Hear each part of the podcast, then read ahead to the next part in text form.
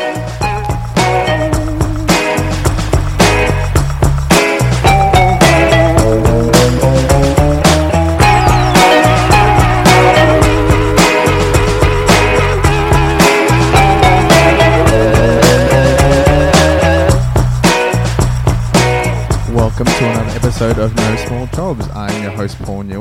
for joining us again. Uh, before we get started, please make sure you follow us everywhere. That means all the socials Instagram, Twitter at No Small Jobs Pod. We have a Facebook page, No Small Jobs Pod, where you get regular updates about when episodes are available and you can interact with other people and uh, see what everyone else is talking about.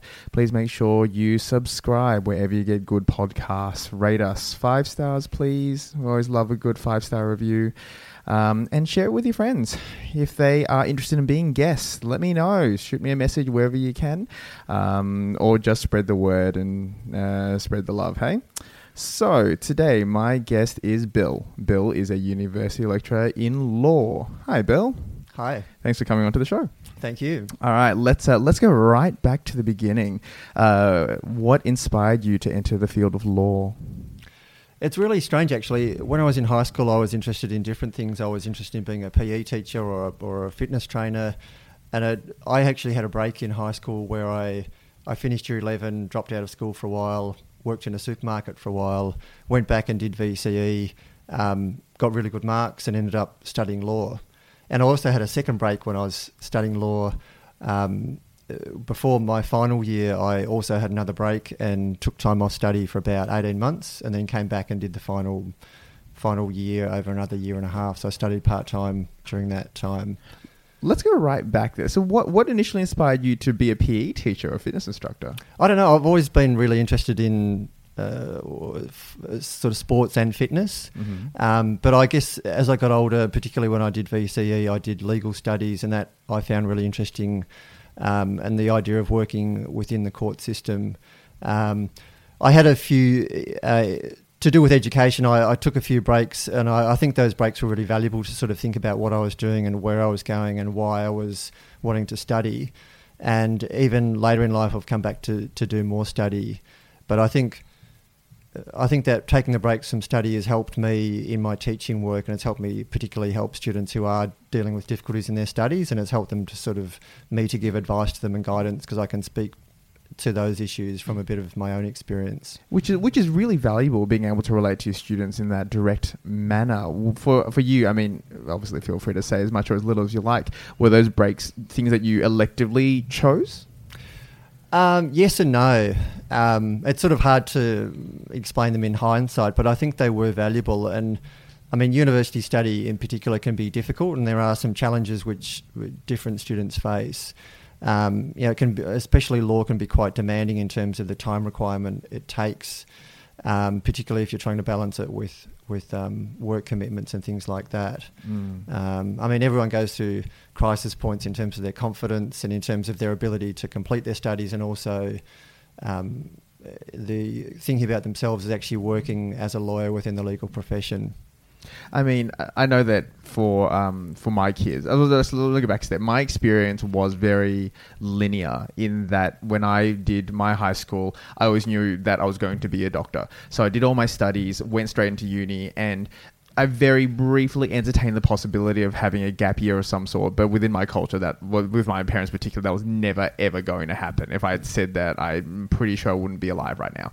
Um, so, but I would want my kids to take a gap year because I think that certainly, uh, particularly as a teenager, there is this high expectation of knowing what you want to do without having really discovered the world. Mm. So essentially, you're making a lot of the decisions uh, for the rest of your life off. Um, a very limited worldview of the things that you see around you. And that's not necessarily a bad thing. Sometimes, by virtue of that, you can discover things that you do truly love. But um, if you if if you're making these decisions, not knowing what else is out there, and obviously, again, you you did a quite I mean, one would argue quite an academic about face, really. Sort of focus, starting with the PE stuff, which is obviously very physical and still obviously very positive for society, but then moving into something incredibly intensive. I mean, what, as you said, you what you you found this passion for law and the legal system. What was it about it that appealed it to you? I think what really um, motivated me in terms of studying and, and completing my degree and even working in the profession was actually starting to volunteer. And one of the first places I volunteered was at the Fitzroy Legal Service, and that was uh, it's a great opportunity where law students can actually go in, um, they can take instructions from a client, and they can uh, assess the client situation, and under the supervision of a practicing lawyer, they can actually give advice to clients. And that was an amazing opportunity to see the sort of struggles that people are dealing with in their everyday life, like parking fines, traffic tickets, um, and all sorts of consumer d- uh, issues and tenancy issues and those sort of things. And people who couldn't ordinarily um, receive advice because they couldn't afford to pay a lawyer, but they um, they'd found out about the legal service, they could drop in there and they could get advice. So that was really valuable, I think, from the from the client's point of view to actually be able to get free legal advice and assistance, but also from the point of view of the person who's giving advice. It means that you can sort of put your skills to use under the supervision of someone who's an experienced lawyer, and you can sort of gain confidence as well in your ability to to work with clients, to do research, and to give advice to people. And so, what exactly was your role as a volunteer? So it was as, a, as an advisor. I couldn't give advice unsupervised. Like I would, I would first get information from the clients, then I'd go back and speak with the practicing lawyer, and check off what what research I'd done and what advice I was going to give to the client, and, and I wouldn't give that advice until had been ticked off by the by the practicing lawyer. Mm-hmm. So it's yeah, quality assurance, but also giving me valuable experience in terms of doing that research, gather the, gathering the information, and then actually giving advice to the client. And that really opened my eyes up, and I ended up uh, working in another community legal centre later on at the Tenants Union. Okay.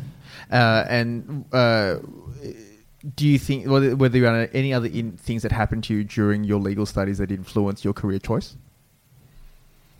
I think it's really strange as a as a law student. You're sort of bam, um, bamboozled with the marketing that comes from the big uh, top tier law firms, mm. and so as a law law student, you could really gain the impression that that's the best thing you can do, or sort of the only thing you can do with your law degree. And if I had the sense, particularly towards the end of my degree, that I wasn't really interested in um, working for a big law firm, I wasn't really interested in the money uh, or uh, particularly wasn't interested in working the long hours, which that requires either. Mm. Um, but it's sort of hard to know about the other options which are out there, like working for government or working for a community legal centre. You really don't find out about those unless you sort of do a bit of exploring or you happen to meet the right person who may sort of be able to key you into those sort of what they call the alternative legal careers.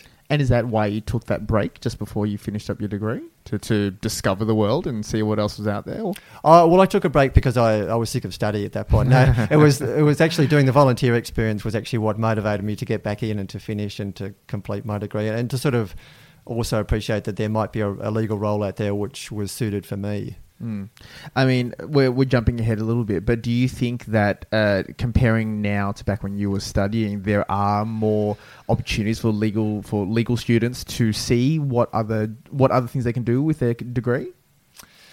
Well, it's sort of interesting because there's more law students out there than ever before. There's uh, you know there's a number of law students are pumping out um, law graduates each year. But I think there are a lot of amazing opportunities out there. There are so many community legal centres in Melbourne and Victoria generally, and they are all crying out for volunteers to assist, whether it's giving advice or assisting them with policy work or doing research or something like that. There are a lot of opportunities out there. Um, so law students sort of have to consider their options pretty broadly, particularly if they don't see themselves working in sort of a a, mainstream legal role. There are lots of other options, um, but it tends to the, the, students themselves need to do a bit of research and need to sort of look around about what, what sort of options could be available to them. Mm, okay, so as, so what was your first job out of law school?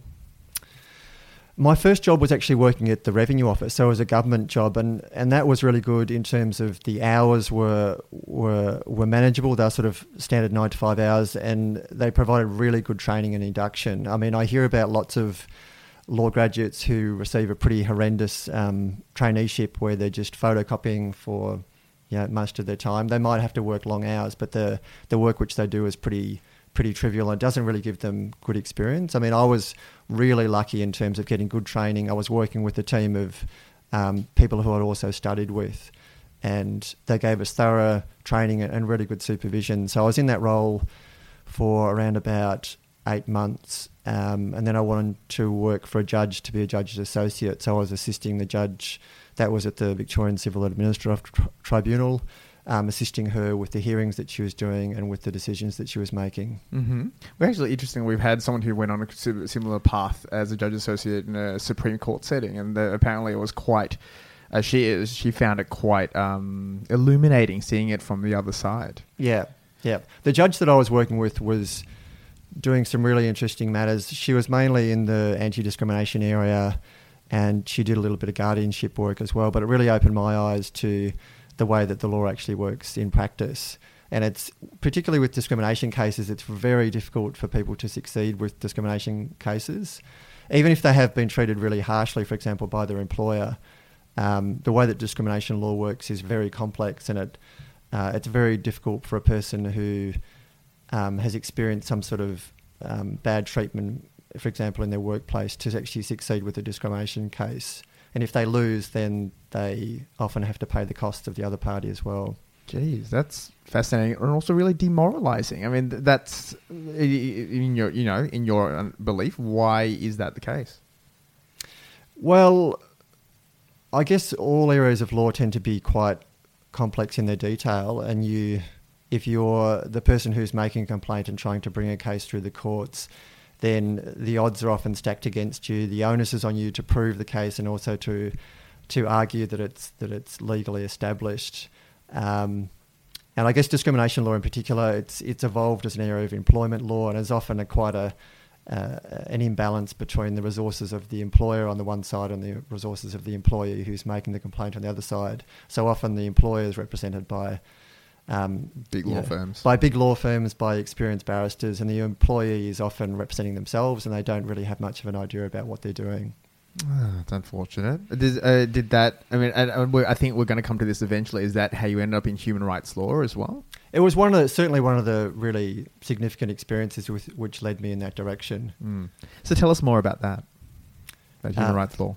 Uh, well, I guess through my background working in community legal centres, I became very um, passionate about the human rights law work. Um, and there's many, you know, many individuals and many organisations out there who are doing great, great work. Um, I went on to do further study at, at, to Melbourne University as well to actually get a master's in the area. Um, but I worked at the tenants union, and that was really valuable experience in terms of the tenants union represents um, tenants in their disputes with landlords, gives advice, and often represents them at hearings. So the tenants were often in a really difficult situation where they were being or facing eviction, and we would represent them um, in their matters. We we of course didn't always succeed, but we would represent them to the best of our ability. Mm. Um, and it is often a, a complex area where tenants. Um, if they had to represent themselves, they'd have virtually no chance of succeeding. Mm. With a hmm. lawyer, you probably have a slightly better chance of success. Okay, so um, what did your so the, the tenants union was that? I, I, I think I'm, I'm muddled. I've muddled us up really chronologically. So, the, so the tenants union work was uh, what? Ha- when was that in your career? Like, what? Uh, that was immediately before I started teaching. So that was 2010 to 2013. Okay, and so when did the human rights work stuff come into your career? Oh well, I think it sort of evolved. Like even working as a judge's associate, I mentioned that the, the judge that I was working with happened to be working in the area of guardianship and, and um, anti discrimination law, which I consider to be human rights law work. Oh, yeah, fair enough. I, I, I often think that human rights isn't really a discrete area of law, it's sort of like a focus or a, um, an emphasis that you place on whatever area you're working in. There's lots of lawyers who work in commercial firms, for example, who do human rights work. They might do it in a volunteer capacity or they might do it um, if they're given time to do it by the firm that they work with. Uh, but it does encompass a lot of different areas, and I include tenancy law within that as well because it's about the tenants' rights and helping to protect their rights in relation to their home and, and in relation to um, what their landlord can and can't do. I mean, I guess looking in, uh, looking at it through that lens, though, you could consider a great deal uh, any any aspect of the law that is not about financial compensation. Or obviously, financial compensation is part of it. Any anything that's about your right to exist and have you know what uh, to to to live a comfortable life. That would be human rights law. Would that be an accurate interpretation? Yeah, I think that's absolutely right. Like Victoria has a charter of, of human rights, and the list of human rights is quite broad. It includes housing, um, you know, the right to be free from discrimination, privacy, reputation, those sort of things. The list is quite broad, and it can include a whole lot of areas, uh, including consumer law and um, yeah, many different areas. Okay, was has there been any experience that you've had within this field that's affected you positively or negatively? Well, I feel like, uh, particularly in my work at the tenants union, there were some some successful cases which we were quite proud of. It was, it was always quite rewarding, I think, to represent tenants when they're facing um, harsh treatment by the government, and then and I'm particularly talking about tenants who are in public housing and they were often being evicted for what seemed like quite harsh reasons. They were being um, alleged, for example, that they would that they damaged the property or they'd caused um, danger to their neighbours. And often the true story, when it was able to be proved in a hearing, was was actually very different from what the allegation that had been made against the tenant. And the tenant's in a really vulnerable position because they have had this allegation made against them. Um, and unless they can disprove that, then they're facing eviction from their home, which would potentially make them homeless. Mm. So there were some some victories which we had, which I'm particularly proud of, um, and there were some cases which I was involved in, which made the front page of the Herald Sun. Oh. Um, apparently, I was representing the wrong sorts of people. Oh, oh, so in a negative way. No, no, no. Yeah, I can put this on my wall. I'm really proud of this.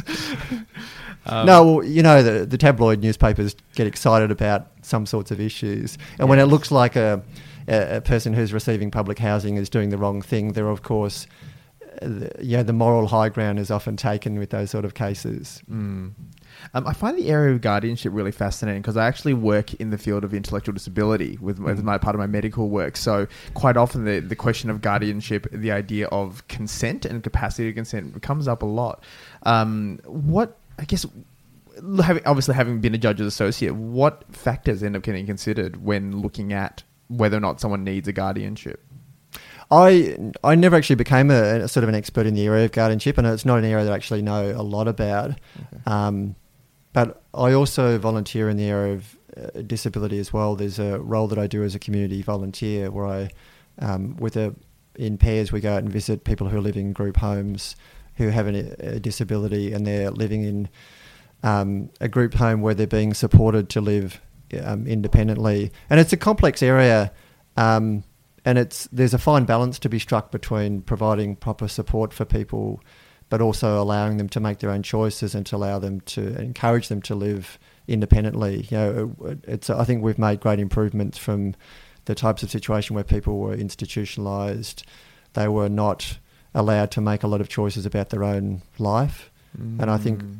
we've improved in in great leaps and bounds in that area, but there are still difficult decisions to be made.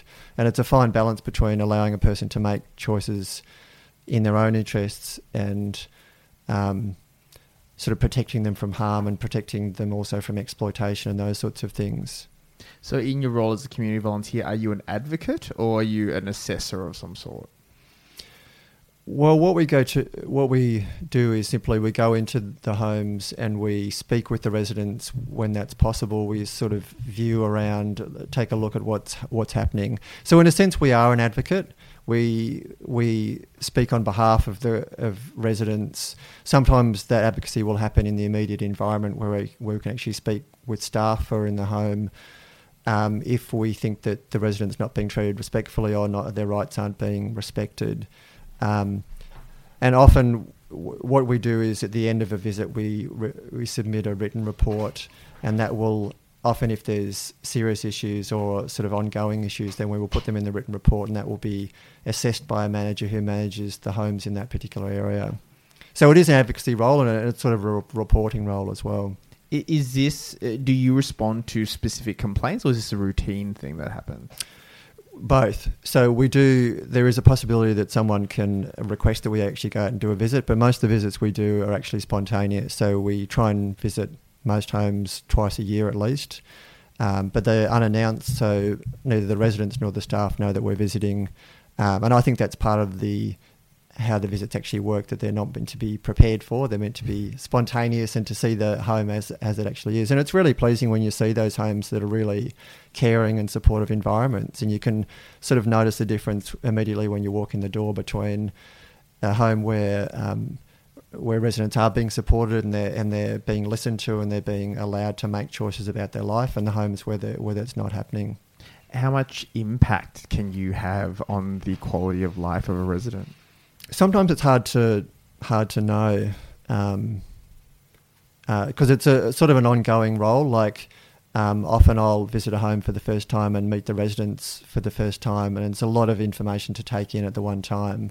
Um, I think we do have impact over time. Sometimes it's not immediate, but sometimes it's a long term um, thing. And it, sometimes it's sort of about reminding the staff about that they're that they're looking after individuals and to, to treat the, um, the the people as individuals because sometimes the staff themselves have been working in these sort of facilities for a long time and they become institutionalized to a certain extent as well. Mm. They sort of do their tasks in a way which is convenient and quick for them. Uh, for example, preparing meals, it's quicker if the staff do it rather than allowing the residents to do it. But of course, it gives the residents more control over their own life, for example, if they are able to participate in preparing meals for themselves, for example. Yeah, absolutely. And it is, I mean, we're talking about human rights here. It is easy to um, make broad brushstrokes of people with intellectual disabilities that we assume that if they're incapable in certain skills, they must be incapable in everything. When actually their their skill capacity is quite variable um, uh, amongst different things, whether it be fine motor, gross motor, complex tasks, and it is and particularly the people who did live in the institutions like Kew cottages back up until you know as late as the early 2000s you know um, they were never given that opportunity but we assume that because they can't do it they w- aren't capable of doing it as opposed to never no one ever actually spending the time to teach them how to yeah prepare a meal even just make a cup of tea can be quite uh, uh, quite a, a sign of autonomy and give them a sense of independence that they wouldn't have had before. Yeah, that's absolutely right. Yep. Um, so, what what drives you? Like, obviously, a lot of your work has been about human rights. What is it about that field that you know fills you with this sort of passion? Um, well, my view is that, that that's what the law is about. I mean, it's sort of it's hard to sort of explain that to a greater depth, but I mean, when I was growing up, my mum um, had books about um, Mother Teresa of Calcutta. Mm. Um, and I guess I was influenced by that a lot, this sort of idea about social justice. And, and I know the law can often produce injustice, and, and I saw that a lot through my community legal centre experience. But I think the law can be a, a force for positive good as well. And I, I'm very motivated by people like um, Mahatma Gandhi and even people like Nelson Mandela. To me, they're, I mean, they're both trained as lawyers, but they're their work was much more influential than simply um, going to a law firm and doing the regular nine to five thing. That like the uh, know, particularly with um, with Gandhi and, and with Nelson Mandela as well, like they're able to use their legal skills to sort of have a bigger, a broader impact uh, on the country in which they lived and the society in which they lived. And uh, and they were both involved in you know removing discrimination, removing sort of segregation. Um, and you know those sort of figures for me are very influential. They're sort of what what motivate me. That's for me. That's an an idea of what what being a lawyer is all about. And is that also what motivated you to move into education? To spread the word? Yeah, well, in terms of my transition from practicing as a lawyer to, to being an educator, when I was at the Tenants Union, I was actually training um, lawyers when they were beginning their work there. So I'd, I'd train them in um, giving advice to clients and also representing clients at VCAT hearings.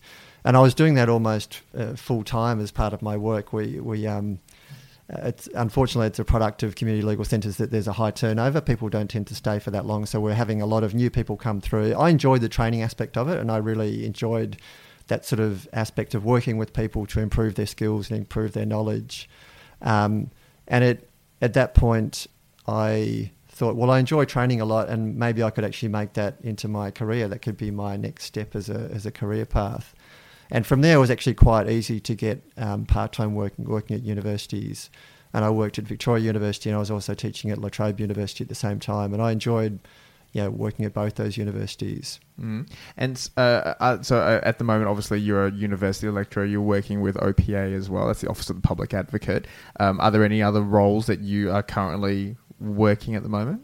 Well, I don't work for the Office of the Public Advocate, um, so that's a volunteer, volunteer sorry, capacity, yes. and, I, and I sort of sometimes get myself over involved in terms of the volunteering stuff that I do, trying to cut down on my commitments so I can manage what I what I do have on my plate. Um, I'm also on the editorial board of a um, a law journal called the Alternative Law Journal, which, as the name suggests, it's sort of a bit outside the mainstream. It deals with um, uh, sort of broader topics than perhaps most law journals deal with. It, it deals with issues about migration, with sexual harassment, with discrimination, with uh, with legal education, with guardianship, and it the journal itself has a very social justice type of focus. But it's also read by not just legal academics, but but read by policy advisors and people studying political science and those sort of things. So it's a journal which I feel like I can really relate to. And I, one of the first articles that I had published was actually in that journal many, many years ago. Ah, what was it about? Um, it was actually about uh, when I was working at VCAT. About I was I was doing research for my judge, and I, I was amazed at how easy it was for newspapers to gain access to very sensitive information that was on the file which the tribunal had. So when you commence a case at VCAT, you submit documents to the tribunal which are going to be part of the hearing. But it was actually possible for newspapers to get access to those documents, very sensitive information. For example, if a person is making a complaint about sexual harassment, they would have to provide the details as part of their written documentation. The newspapers were getting access to that and they were publishing it as part of newspaper articles. And I found out it was, it was amazing. Uh, um, to to realise how easy it is for newspapers to get access to that because they are basically public documents. Mhm. Um, and then the newspaper was publishing this as a as a salacious story because it was good to get, you know, to publish details about alleged sexual harassment or alleged discrimination. And the judges at VCAT were trying to prevent access because it, had a negative um, effect on the people who were making complaints. It would basically deter people from making complaints Mm. and it would publicise details before conciliation had happened. So it actually it would make it less likely that conciliation would be successful because the details had already been put in the public domain. Right. Okay. So, y- does that mean at this point, you, are you practicing law still in, in the more traditional sense? No, no, I don't have a practicing certificate anymore, and I don't. I gave up my practicing certificate when I started teaching in 2013. Do you miss it? I do in a small way, but I'm I'm really happy with the work that I'm doing at the moment. So it's sort of like I can't do everything. Of course. Uh, I could go back to practice law. Um, it's just that um, when you have a practicing certificate, you also have to do ongoing professional development. So that would mean that if I if I had a practicing certificate at the moment, I'd have to do that CPD every every year, and I probably don't have time to do that. yes, it sounds like you have committed to yourself to quite a number of things. yeah. Um, There are legal academics who who still practice though, and it's uh, sort of interesting. Some of the legal academics that I really admire still do high court cases and practice as barristers in particular. Mm. What made you decide to leave it all behind? The practicing part of it. Well, I knew that I couldn't do both, and when I decided to start teaching, I decided just to give the the practicing certificate a, a complete break. Um, and like I said, I didn't have the time to do the professional development that being a practicing lawyer involves with it, Sure. and I decided just to to make the complete leap. Do you think you'd ever go back to it? Uh, at this stage, no. No, I'm sort of focused with my own work, and I'm also completing a PhD at the moment. Um, got a young family, so my, my plate's pretty much full at the moment. Yeah, fair enough. Yeah. Where do you see your career moving to from this point? Uh, yeah, like would you would you be happy just to do exactly what you're doing now for the rest of your life? Well, the legal academy sort of has its own slippery pole. You know, and I'm sort of a junior, uh, a member of the legal academy at the moment, so I'm sort of a lecturer, and it moves up to being a professor. And I, ideal, I'd sort of like to move up those, um, you know, through that sort of ranking. And it does, as you become a, a senior lecturer and a associate professor and a professor, it tends to have greater opportunities that are available through that as well. Um, so that's where I see my career going in the next, um, you know, for the future that I see. Mm. What other, you said other opportunities? What opportunities would open up as you, you know, climb the ladder? Oh well, sort of being invited to speak at conferences where you can actually have an influ- influence and uh, sort of impact th- thinking in a particular area. Um, and that's the other great part of being a legal academic that um, that you can actually influence um, the the shape of the law and even the sort of the technical detail about the law, and that's through the journal articles that that we write, and also through having input in various lawmaking bodies. For example, I'm involved in a process at the moment where the Law Reform Commission of Victoria is reviewing the law about contempt of court. So that's the, the law that relates to um, what can be said and published about court hearings in particular. And there's a possibility that the Law Reform Commission will make recommendations and they would be adopted by Parliament. It's a real privilege actually being involved in that process because it could um, result in the law in Victoria being updated because contempt of court is pretty much out of date in terms of. Um, you know, in terms of what the media can publicise about about court hearings, and you're probably aware about the George Pell proceeding and about the 36 media organisations that have been um, uh, who are being punished for contempt of court. Mm-hmm. And there's an argument that, that they shouldn't be restricted in what they what they say about about proceedings which are going on. And there's a and there's an argument that the public have a right to know about those sort of things as well. Okay. Um, and obviously, you know, as you said, the your role in in your your role, your current role allows you to have the kind of influence that you've sought as part of your overall career with Mahatma Gandhi and Nelson Mandela being inspirations. Are there any other ways that you could influence policy? I mean, were there were there other alternatives you had considered?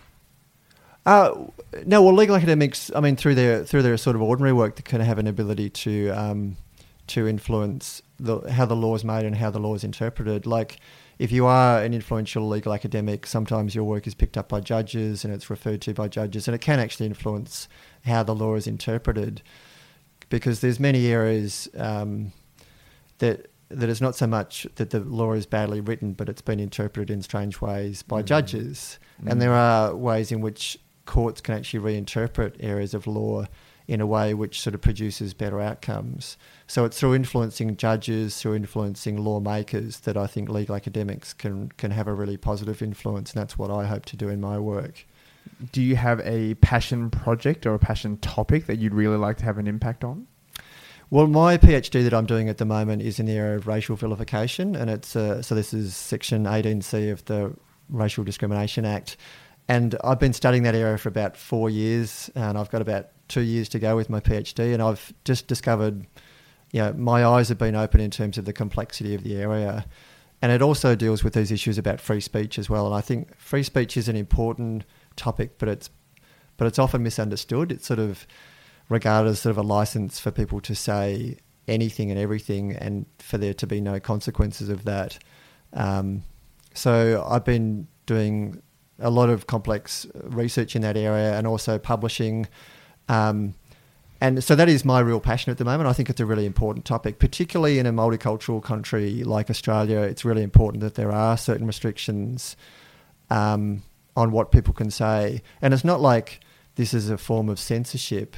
It simply means that there are civil consequences in terms of compensation and those sort of things when a person infringes those laws. Um, I, I mean, already um, I feel like my brain's overloading with it with the number, the number, the the sheer volume of moral questions that come up with the idea of free speech. Because I mean, I obviously me being a complete layperson when it comes to this, I I can see your perspective in the idea that yeah, free speech isn't about the right to abuse people. It's Mm. it's about it's the right to have your opinion, but without necessarily using it to diminish the value of other people. How do you how do you regulate that? How do you explore that? You know, I, I'm not sure I can really grasp it. Well, I mean, you could go back um, to John Stuart Mill. John Stuart Mill said that, um, and he was one of the famous advocates of free speech. If we go back, you know, in terms of um, history, but even he said that um, the limit of free speech is where it causes harm, where it causes harm to a particular person, and that's why we have laws against defamation, for example. And I think racial vilification sits in that same sort of category. It causes harm to individuals. It causes social harm as well, and that's where a society, as a society, we've drawn the line. So free speech, of course, is valuable and important, and it has benefits in terms of um, individual individuals' development and growth, but it also can cause um, pretty concrete harms and, and long term harms for individuals as well. And what is interesting is I feel like in the United States the um, the discussion about free speech is in many ways more evolved than it is in Australia. It feels like in Australia we're still in this sort of um, very early stages. Should we prohibit certain types of speech? In the US, at least philosophically, it, it's it's much more nuanced, and in Canada and other countries as well, it's much more nuanced. Uh, in Canada, has had hate speech laws for, for decades, and they've been um, approved by courts who say that they are consistent with with free speech. And the interesting thing about hate speech is that it's been proven that it, that it, one of its effects is to silence the majorities who are sorry the the minority groups who are the target of that speech. So if it has a silencing effect, then that's not um, consistent with free speech. It's it's supporting the the speech rights of, of one group but denying it to other groups. So if we say we agree with free speech for all people, then that actually supports having laws. Not it doesn't. Um, it's not an argument against them. So the hope would be that by we you I, I guess it, it, how do I organize my thoughts? You're with your PhD, you're hoping to change the law in such a way to be able to encourage people of minor who are in minority groups to be allowed to have their free speech. That That's right. Yeah. yeah. And the interesting thing is that there's so much misinformation about it and, and misunderstandings about the current laws which we have. Um, there's this idea that the current laws that Section 18C is a criminal offence and you can be jailed for breaching Section 18C, which is completely false. Mm. It's, it only has civil consequences. And in fact, 95% of cases are resolved at conciliation. So they, they never proceed to a court hearing. They're resolved at a, at a confidential conciliation. Very few cases actually go to court and most of them are resolved through an apology. So there's no one, there's no possibility of anyone going to jail. Mm. They're resolved through um, usually through conciliation. Um, and there are a lot of misunderstandings, and I feel like sometimes even judges misunderstand the laws, and they they they assume that they restrict speech to a greater extent than they in fact do. How do we overcome that? How do we overcome misunderstanding? I think through um, through through debate and through discussion itself. I mean, through an informed debate. But but the misunderstandings I think about Section 18C arise because there were prominent politicians, including um, Tony Abbott, who was um, very much in favour of repealing the laws. And there were suggestions made in the course of this debate. They weren't um, yeah, he, he I don't think he said overtly that they are criminal laws and you could be jailed, but there was this suggestion which was coming through in the debate again and again that they were criminal laws and that people could be jailed for, for breaching Section 18C. And that, in a sense, proves this notion that the, the marketplace of ideas doesn't always actually come up with accurate and, and, and information. Mm. Um, so a lot of free speech discussion is based on this idea that if you allow all types of speech, then the truth will eventually prevail. But I mean, that's an example about where truth has not prevailed because prominent speakers have misinterpreted the laws and presented them in a in an inaccurate way. In within your role as a lecturer, do you ever talk about the idea of being able to debunk these sorts of myths as well as obviously learning the law itself? Yeah, it's interesting. One of the subjects that I teach in my academic work is uh, a subject on media law, and it's the interesting thing about Victoria University students is they come from many diverse backgrounds. We'll have lots of um, students from African backgrounds, lots of students from migrant backgrounds. And I remember a student actually asking me this question during one of the media law classes. She asked, "Could is it possible for a member of parliament to be sued for racial vilification, which they say in their role as an MP?" And it really opened my eyes to sort of the idea that that even prominent people could be held accountable for the things that they say because there's a definitely um, racial vilification filters down from prominent speakers like like like members of parliament and often um, uh, media spokespeople. Um, but it is possible to to clarify those those ideas and to, to, sort of make sure that accurate information comes to the fore. And that can be done like any citizen could do it through writing a letter to the editor or something like that, or through sort of engaging in debate with their with their friends and neighbours. Mm. But we know from uh, basic social psychology is that cut, getting a message to cut through can be quite tricky because um, the barriers that pre- that uh, often up that prevent people from taking on new information or being willing to correct correct misunderstandings will vary from person to person, varying depending on your culture, on your upbringing, on how it's being reinforced, depending on what your lifestyle is. So, I guess as much as uh, uh, I guess there there are there would be multiple avenues by which you'd want to try and address these misconceptions. So, as you said, on from a legal perspective, for in your for, in your opinion, be looking at policy. Would that be about right? That's right. But it's also true that the media um, is responsible. It, it is accountable for what it produces, and and everyone can make a complaint about a media publication if it's if it's inaccurate or if it um, vilifies a particular group. And that's one thing which I you know, make sure that my students know when I'm teaching media law is there are processes for making complaints, and there are processes where those complaints can be adjudicated. And I think the media accountability is a really important issue, um, and, and it's not about sort of targeting any particular person within the media, but it's about making sure that the media are responsible for what they're producing, and that they are actually producing accurate information and not just reinforcing stereotypes and um, inaccurate myths. Mm. Um, veering slightly away from that, what is it you love about teaching?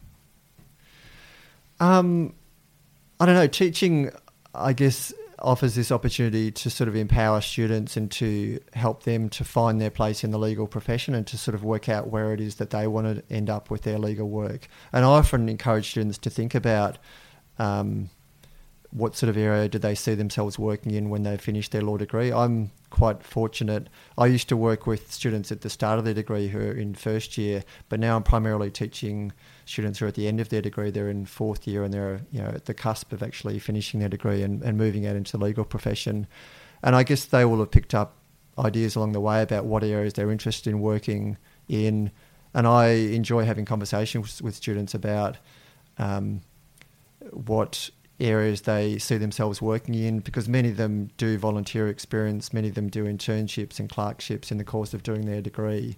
And it's given them a taste of what they do like doing and what they what they don't like doing. I mean the the benefit of doing those internships is sometimes you find out what you do like and if it's a bad experience then you know at that point that you just don't want to work in that area and that's a great valuable experience as well. Mm, and one would argue that about about all life experience really is that we can't um, we, we need to be we need to change our expectations about what experiences are and the negative experiences while they're not fun to experience at the time they still inform what you want to do. They give you clear ideas about what your priorities are in terms of what you want for your life what you want for your job what you want socially relationships and all those sorts of things. So mm. um, I, yeah I, I, certainly agree that that these internships and, and volunteer work and all, all any experience really can can really um, uh, open your mind that's true. And when I was teaching media law, I'd often get um, people like Jon Faine and um, Damien Carrick actually came in once to speak with the students. And that was really interesting. So they are, obviously, Jon Faine used to be a lawyer himself and is now working, well, he's recently retired as a radio presenter. And Damien Carrick does a law program on the ABC.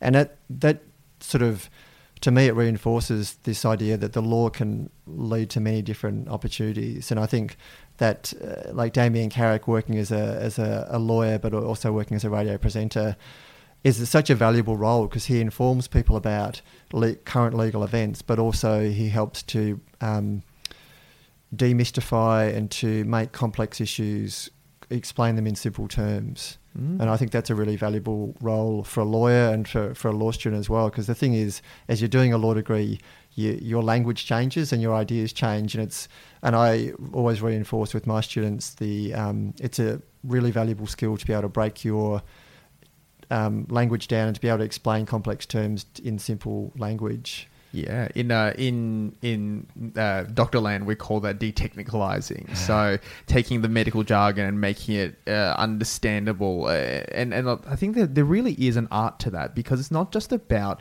um, finding a, a, metaphor. It's about understanding how the other person learns and how the person you explain to how they understand the world, and trying to work within that framework rather than simply yelling at them and telling them why aren't you understanding. That's right. Yep and analogies can often be useful, but but it's about putting things in in simple language. Um, and I know as as lawyers, we sort of become. Uh, the, more we work in a particular area, we'll become we develop our own language and our own sort of um, jargon to do with certain systems. But that means that it's not possible to explain, or it's you know the general public are not going to understand those sort of concepts. And I think it's a really it's an important skill to explain them into simple language. And that uh, coming back to the points we were talking about earlier, that that means that misconceptions can be um, can be busted, and sort of more accurate information can break through. Are there any other particular lessons that you often find yourself teaching to your students about either the legal career or about how they approach law in general? Um, lessons. Well, I think. I mean, the advice that I give to students is just to follow their own path. Everyone, everyone has to find the path that works for them in terms of their values and their priorities. I mean, for some students, it will be important to make a lot of money, to um, to have the the corner office with the view, uh, and that's and that's that's completely valid. You know, everyone has a particular path which works for them, and I think the most important for me thing for me is uh, to make sure that students know that there are alternative careers out there, and even to sort of point them towards um, what sort of careers they might be. Um, and and also, I encourage students to make contact with the organisations that work in the area. So the the Law Institute of Victoria is a great body that that law students and recent graduates can get involved in, and it can sort of help them to network to find people who are working in the area that they're interested in, and that can actually help to lead them towards their um, their first job it's pretty competitive out there for law students at the moment, uh, and it's students. Most students have realised that it's important for them to really start their career thinking a long time before their their final year. They have to really get out there and start volunteering and doing those sort of networking opportunities um, early on, and do it continually. Are there any other resources that they can seek out in terms of career advice?